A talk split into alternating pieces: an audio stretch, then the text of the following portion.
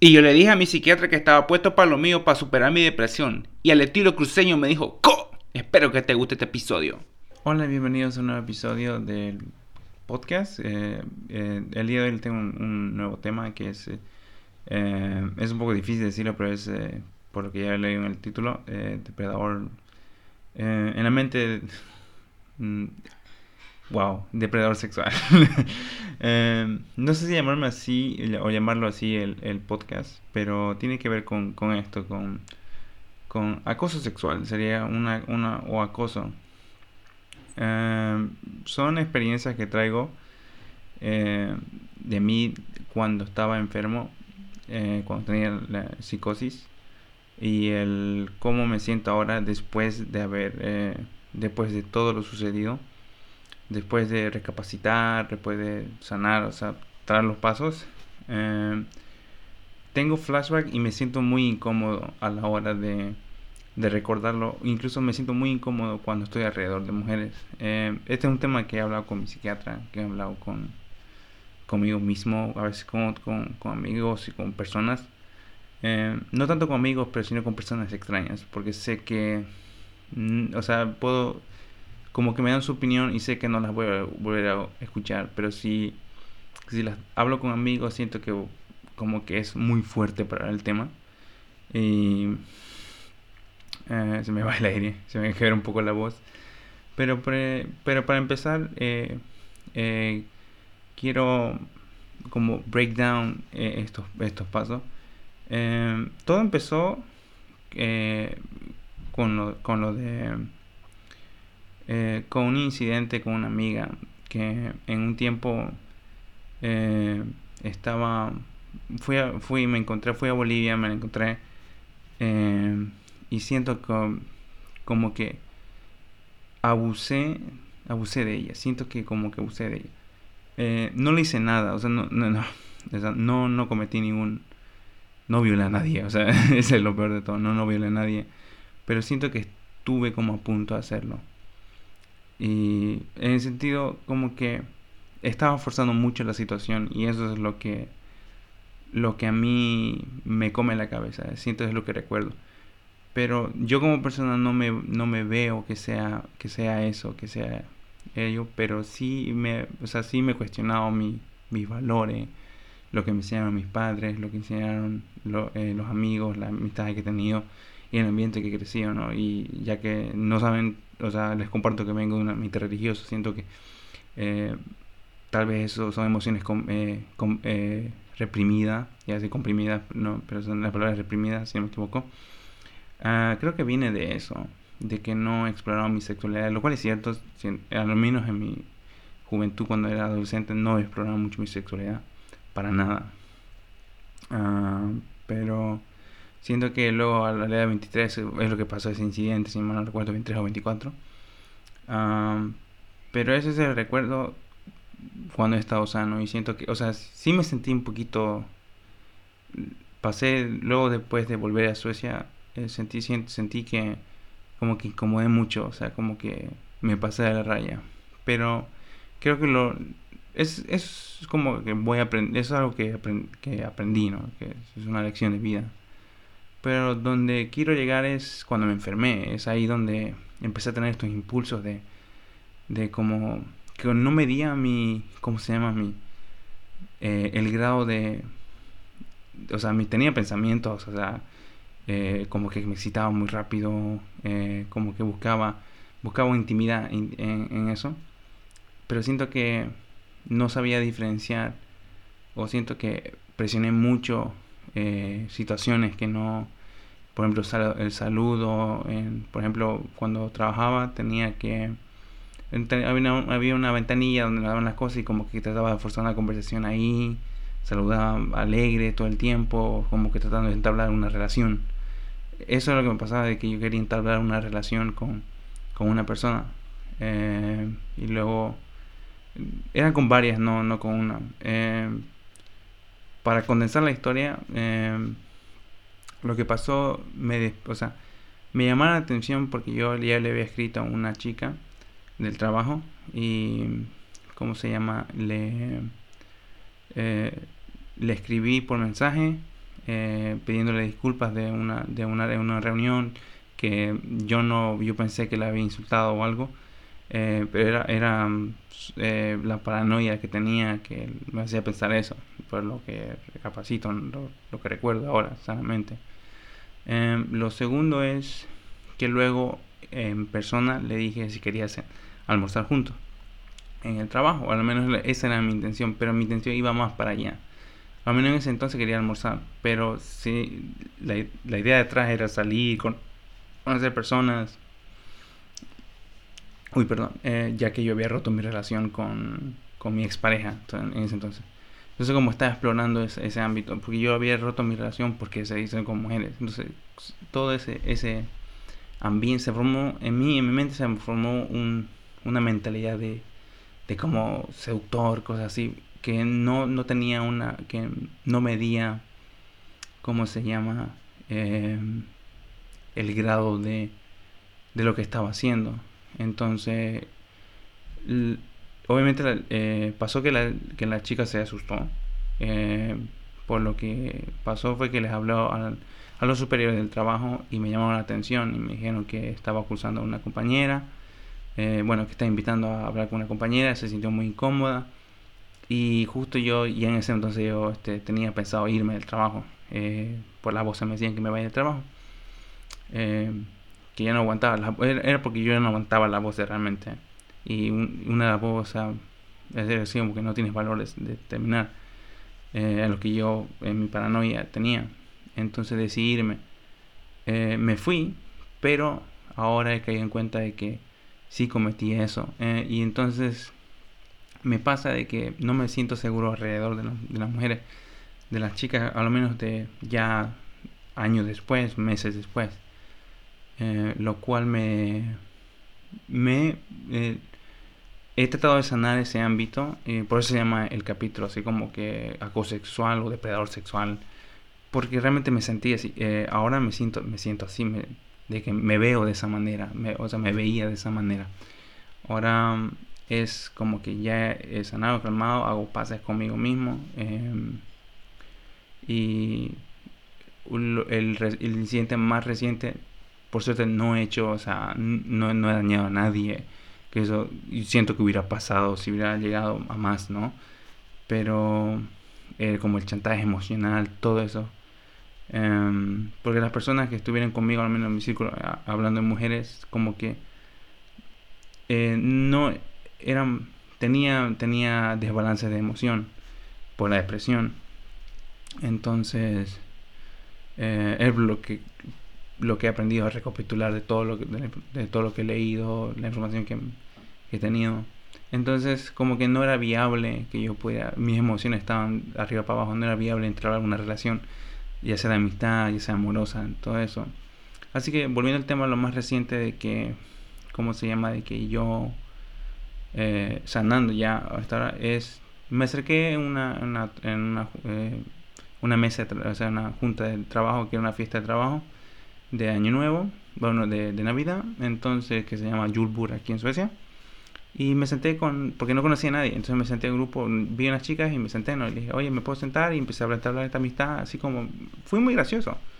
Em, pero me alegré que en parte eh, fui un poco atrevido, eh, atrevido en el sentido de que me atreví a, tuve valor de, de preguntar, de sentarme, de platicar, pedir como su info, Instagram, eh, Snapchat y todas esas cosas, ¿no? De, lo que se pide ahora, ¿no? Em, em, y recuerdo que mm, hubo, entablé una relación, o sea, eh, o sea, entablé un gusto en ese sentido. Em, y luego la idea mía era, bueno, pues uh, y estábamos tomando y yo estaba tomando un poco también, como que eso me, me ayudó a entrar en el mood. Escuché un consejo de, mi jefe que dijo que estaba ahí, dijo que si uno va a buscar una, algún ligue, mejor no hacerlo en el trabajo, sino afuera, en otro lugar. Y creo que es... Entiendo su punto. Y entiendo, pero también me conozco. Y sé que no, que yo a veces con un trago me atrevo a hacer cosas que, que no, o sea, no, o sea, uno bajo la influencia del, alcohol. Em, aunque siento que no es tanto una excusa, pero si lo hice, más que nada, no, no, quería incomodar, solamente quería como que luego después contactar Y eso fue lo que le con la primera persona. Pero luego pasó de que a la segunda persona, que no le la chica, que no le había dado a su amiga, que estaba con una amiga, eh, le pedí el número y se, se, incomodó. no, no, sé si reírme o no, no sé si está bien o no, o sea, pero dijo, no, uh, él quiere pedir mi número. Le dije, oh, bien, no pasa nada. Le dije, no, o sea, yo quería salir a cenar, nada más. Y luego me fui. No hice nada más. Eso fue el último que pasó y me fui. pero sí quiero acoplarlo con el tema de, del acoso. Porque eso fue lo que yo me sentía alrededor de las mujeres. Yo veía mujeres, yo veía a, no solo mujeres, a hombres. Cuando, cuando sacaban el tema de, sexualidad o de sexo, yo me alteraba un poco dentro de mí. Porque no sabía si estaban, si estaban buscando, insinuándome, insinuándose a mí. Eh, la siento que para, para, para nadie pensaba así que se insinuaban. Y yo me sentí incómodo y no sabía cómo responder. Me pasó también en, eh, en el hospital que una, una, de las pacientes como quería tener relaciones sexuales conmigo, eh, dijo que tenía, por ejemplo, no sé si estaría chantajeando, pero dijo que tenía, por ejemplo, este, eh, como que una parte de su trasero se le habían quitado y como que se sentía, no sé si iba a morir, algo así, lo que no recuerdo muy bien eh, pero sí, sí como que se sentía muy deprimida y quería tener relaciones con, conmigo. Entonces yo le dije mm, que no, me sentí incómodo, ¿no? O sea, eh, no sabía cómo se... Entonces se me pasó por la cabeza, no voy a mentir. Pero, ¿cómo se llama? Eh, yo le dije que tal vez con una persona de la misma edad, vendría, había otra persona de su misma edad, una señora de tal vez 50 años, pongámosle como 40, 5, 45 a 50 por ahí. Em, pero me sentí, me sentí así, o sea, no sabía qué hacer. Y al final del día de hoy lo pienso a veces riendo, digo, no, ojalá lo hubiera hecho, ¿no? O sea, como voy a quedar como anécdota, pero, pero no sé, eh, por ahí se me moría enfrente, no sé, algo, o sea, ¿sabes? O sea, no quería, estaba todo, estaba completamente espantado, pero eh, eso es lo que recuerdo que pasó en el, en el, en el hospital. Pero sí, sí, sí, volviendo al tema de, por ejemplo, una, una, un desayuno que estaba en el trabajo, cuando todavía trabajaba ahí en, en Doga, eh, en ese trabajo, el, primer trabajo estable que tenía, era de que como que salió un tema de conversación así de, sexo, y yo miraba a los ojos y tenía, este, ¿cómo se llama? Eh, en mi cabeza pensaba de que, o lo menos aquí en Suecia no mira mucho a los ojos. Y yo pensaba en mi cabeza que si mirabas los ojos entablabas una, como una relación. Eso es lo que yo pensaba. Eh, y fantasía, o sea, eso era uno de los, no sé llamarlo delirio. Bueno, sí es delirio, pero es lo que se clasifica con delirio. Pero, bueno, no sé cómo clasificarlo, sinceramente. Eh, pero eso es lo que yo me costaba mucho mirar al ojo. Y resulta que cada vez que salía el tema, y justamente cruzábamos mirada, como que se daba a entender eso. Y yo me sentía muy incómodo. no quiero alegar tanto el tema, eh, bueno, el tema porque son, son esas tres anécdotas fuertes más que nada. Y lo que yo creo que esto no lo he hablado con mi psiquiatra. Eh, me gustaría sacarlo del tema, eh, bueno, al menos hablarlo. Como yo me siento ahora es, es que tengo más control de mis sentimientos, eso lo noto. Tomo las pastillas, eh, el respiridón para, para mis eh, eh, paranoia y para la esquizofrenia, eso, para la esquizofrenia. pero ahora no busco una relación. O sea, si bien soy claro con lo que tengo, tengo este podcast, tengo la fotografía y tengo ahora el, lo el colegio que voy a estudiar, un curso hasta, hasta solicitar, buscar, solicitar y buscar otro, otro, una carrera más larga de fotografía, que es la que estoy buscando en, en, en ¿cómo se llama? En, en el Fotoskolan, en Foto, Folk University, como una universidad que hay aquí en Estocolmo. pero dentro de todo, me, ahora me siento mucho mejor, me siento más tranquilo, sé que puedo. Eh, eh, por ejemplo, a veces pasa que hay mujeres que me dicen, tienen su manera de hablar, ¿no? Que me dicen, no, cariño, hola, así amor. Entonces como que yo he dicho como que les hablo y le digo, me confundes, le digo, y a veces, y pasó en una ocasión de que con un amigo, de que ella dijo así como, oh, no, no, no, lo dijo nomás, lo digo nomás por, por, ¿cómo se llama? Por, porque es así, por de cariño, ¿no? Y son, eh, bueno, eso me pasaba, o sea, como que yo no entendía, yo como que me lo tomaba todo muy literal y creo que siento que me lo tomo literal, literal, algunas cosas. Y es eso. Eh, yo no sé por qué mujeres lo hacen así, ¿no? Eh, hay que les gusta, o sea, a mí me... Sí, creo que si, si estoy enfermo me, me, lo, me confunde, pero ahora como que ya lo, lo voy asimilando mucho mejor. Eh, pasa de que, por ejemplo, tal vez al día de hoy a esa amiga, la que menciono, la tercera, de la última, de, de la agarre o la novia de un amigo, no sé si son algo, ¿no? Eh, por un oficial, ¿no? Pero no sé si la incomodo. Eh, siento que en ese día que le dije, o sea, bromeando le dije, no, bueno, yo buscaba algo contigo, o sea, en broma, ¿no? Estábamos tomando cosas así en, la casa de un amigo. No sé si llegar a incomodarla, pero ahora, por ejemplo, salió que luego más adelante salió de que salimos a tomar todos juntos, entre amigos, entre un grupo. Y, una amiga y su amiga estaba, estaba tomada y como que se me, me avanzaba y me decía, no, pero métele, métele. Decía, y yo no me sentía, o sea, me sentía así de que me dije, no, no voy a hacer nada por, por todas estas experiencias que me ha pasado y no pienso abusar de una mujer que esté tomada, o sea, que no esté en sus cabales y cosas, o sea, no simplemente no me late y me siento muy incómodo haciendo eso. Así que prefiero, si va a pasar algo, prefiero que esté sobrio, sobrio ¿no? estaría sin, sin, el efecto del alcohol. y bueno, entonces pasó, ahora por último, lo último que pasó fue que vi una historia, le envié, estaban tomando, envié, dije, bueno, invitan y fui, luego se canceló, pero siento que fui con esa intención y no sé si catalogarla dentro de mí como, eh, como algo peligroso, como no sé si está bien que haga eso o dejarlo fluir, o sea, lo digo más que nada, a mí me afecta por el hecho de que por, las, por el incidente, la psicosis, que ya no confío en mí como persona, que tengo que aprender a volver a confiar en mí como persona, eh, he sanado mi moral, eh, mi, mi autoestima, eso he sanado. Eh, sí quiero, o sea, sí estoy recuerdo que esto, esta, esta, pequeña parte la hablé con mi psiquiatra y me dijo, sí, es bueno que afrontes tu miedo. Eres una persona que afronta tu miedo, fue lo que me dijo el psiquiatra. Y eso es cierto, es, quiero afrontar mis miedos. Eh, sé que a veces yo como persona, la psicosis es como una gran lección de que me he caído y me estoy levantando y me he logrado levantar. Digo, me he logrado levantar, por, aún que todavía no me han dado de alta, de, que ya estoy sano y que no, o sea, que no tomo las pastillas.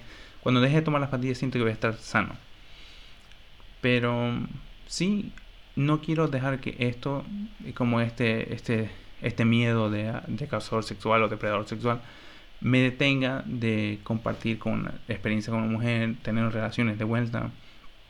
Eh, eh, la única, las relaciones que he tenido han sido eh, pagando, entonces ya entendemos que me fui a, a la sexo servidora, pero Ah, no es algo que no es algo que estoy como no lo sé no sé qué decirlo no sé con qué cara o sea para mí ha sido una experiencia donde he aprendido.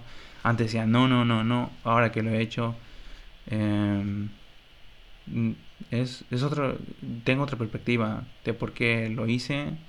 Eh, no quiero o sea quiero defender mi postura no lo hice porque yo me sentía, sentía que no podía tener relaciones, no se me paraba por las pastillas y todo eso. Entonces fui a pagar y terminé hablando con la persona, terminé compartiendo mis miedos, y lo último, la única relación que tuvimos fue cinco minutos y se acabó. Y el resto de las horas, eh, de las horas estuve, estuve hablando, platicando con, con, con ellos eh, sobre lo que me pasó y, me, y pues me compartió un poco sobre eh, experiencias espirituales sobre demonios y, y, que debía leer la Biblia y todo eso, como que en parte me ayudó. Y luego después volví, pero ya buscando, haciendo eso. Entonces como que sí me doy cuenta, o sea, sí, al final sí busqué. La segunda vez que visité, volví fue por ya, para hacerlo realmente. A pesar de que tan, que como no me sentía, que no, no podía coger bien siento que me cuesta decir esa palabra, ¿no? más, más porque estoy en casa de mi, de mi mamá y mi mamá está, está cenando, eh, cenando, perdón. Pero es eso, entiendo las personas que van, las personas las que no van, eso lo entiendo, esa postura de ambos. También entiendo las personas, eh, bueno, no, no lo entiendo, me gustaría traer una persona al podcast para hablar con, de, de, ese, de ese ámbito de, de la prostitución eh, o de las que se vende o OnlyFans y todo eso. Em, pero es eso, más que nada. Eh, no sé, o sea, fue una experiencia y es algo personal. o sea, fue algo que me, me ayudó a tener más confianza. Y ahora lo que pienso es pagar no... O sea, pagar por sexo no es algo de que lo vuelva a hacer. No es algo que ya está tan a favor. Porque digo, o sea, al final como que ya puedo salir y buscar a una persona, o sea, si tengo esa intención, pues ya la puedo compartir con la persona, hablarlo, discutirlo, bueno, discutir, o sea, platicar sobre ello. Eh, o sea, sí he hecho, lo he hecho varias, como unas varias veces aquí, tanto en Suecia, cosa que es ilegal. Em, así que ojo con eso, no soy, no soy quien para decir que lo hagan o no, o que no lo hagan. Pero ese es el tema y espero que eso les haya gustado chicos eh, el episodio de hoy y nos vemos en el siguiente episodio y recuerden que eh, no me queda más que decir, recuerden que las, ese podcast traído por la sesión de, que se hacen en, mi cuenta de Instagram que pagan todo esto, eh, todo el show. así que nos vemos en la próxima. Chao.